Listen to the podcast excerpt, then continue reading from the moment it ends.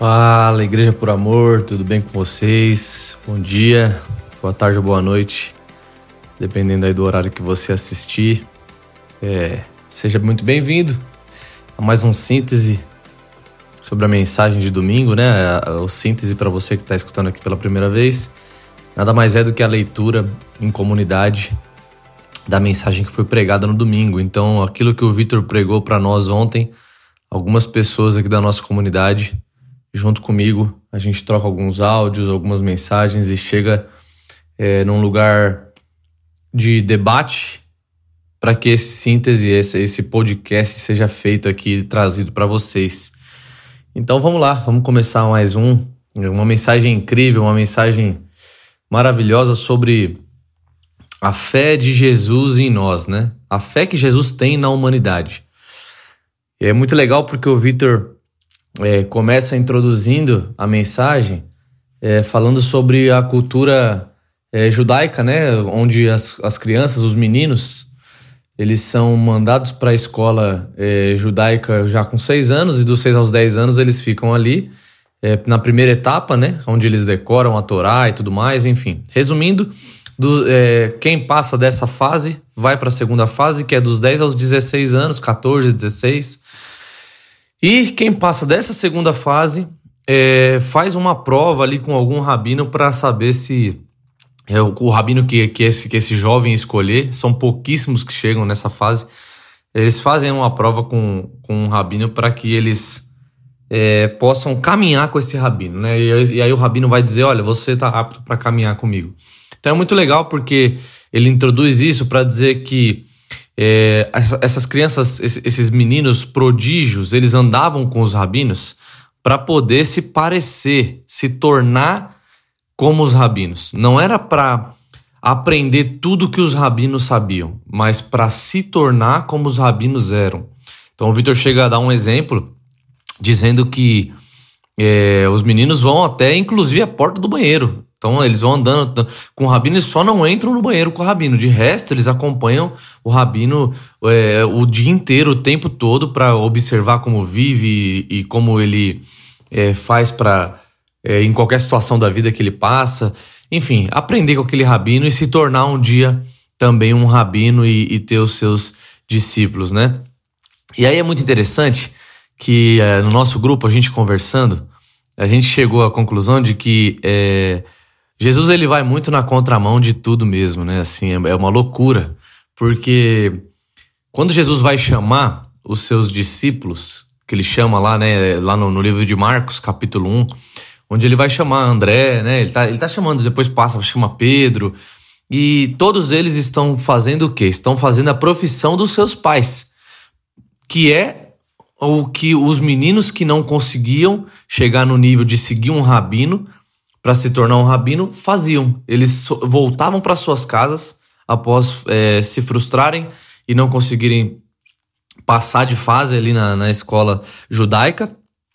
E eles voltavam para casa e começavam a, fazer a profissão do próprio pai e seguir a profissão do próprio pai. E é isso que eles estavam fazendo. Eles eram pescadores e estavam fazendo isso. Então, assim, Jesus começa por aí.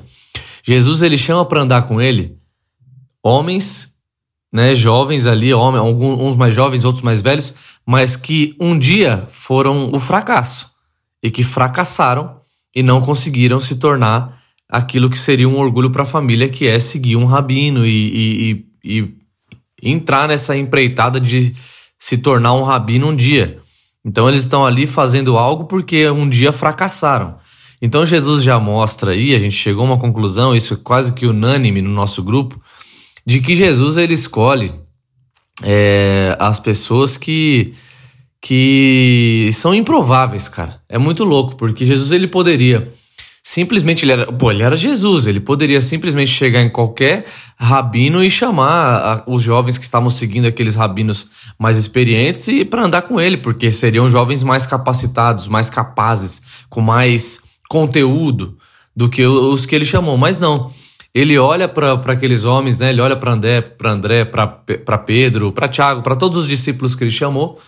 Ele olha e vê naqueles homens o potencial de alguém que pode ser como ele. Então é muito louco isso. E aí é, é, é legal também a gente entender que todos esses homens, a Bíblia é muito clara, né? A Bíblia diz, é, usa palavras como imediatamente deixaram o que faziam, né? E começaram a seguir Jesus. Então é muito legal isso. E aí, é, é, a, história de Pedro andando sobre as águas que Victor, o Vitor cita também é demais, porque por muitas vezes a gente escutou é, algo como: ah, Pedro perdeu a fé. Inclusive é o que Jesus pergunta para Pedro: Pedro, né? Cadê sua fé? Você afundou, cara? Cadê sua fé? Só que na verdade, quando Pedro afunda, é para Jesus que ele pede socorro. Então ele não, ele, ele não passou a achar que Jesus era um fantasma, como eles estavam achando antes. Ele, ele creu que era Jesus andando ali sobre as águas e que era Jesus que tinha feito ele andar sobre as águas. E aí ele pede socorro para o próprio Cristo. Então ele não perdeu a fé no Cristo. Ele perdeu a fé nele mesmo. Naquilo que ele poderia fazer por causa de Jesus, por ter a companhia de Jesus, por ter a amizade de Jesus, por ter comunhão com Jesus. Então, é, isso também serve muito para nós. Né? Nós precisamos entender que nós temos o Espírito Santo, que é o mesmo Espírito que estava sobre Jesus, e temos a consciência de que fomos salvos e que fomos é, conquistados é, por Jesus. Um preço de sangue muito caro foi pago por ele para que nós pudéssemos ser discípulos, filhos amados e pudéssemos nos tornar cada dia mais como ele. Então a gente não, não pode esquecer isso. E aí, até é, conversando com, com o pessoal também, tem tem gente que fica com um pouco de medo desse tipo de mensagem e fala: Poxa, mas aí você está falando que, que é, tem que ter fé no ser humano e não a fé em Jesus. Não, não é isso.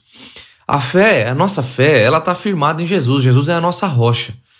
Mas o que Jesus quer para nós não é o que ele quis quando ele morre na cruz, não era somente a salvação, e eu não estou diminuindo. A salvação é a coisa mais preciosa que nós podemos ganhar, que nós pudemos ganhar de Jesus porque nós estávamos fadados à morte eterna, nós, nós iríamos para a morte eterna, a gente não teria como conquistar a salvação. Então foi o maior presente que a gente ganhou. Porém, eu creio que Jesus ele não quer que a gente pare é, essa vida esperando a salvação da outra vida, que virá na outra vida, né? De graça. Ele quer que a gente viva nessa vida e faça coisas nessa vida através do Espírito Santo que está em nós, operando em nós que sejam coisas grandiosas, que sejam coisas como Pedro andar sobre as águas, como Pedro curar depois, como curava, e tantos outros homens, e até nós mesmos.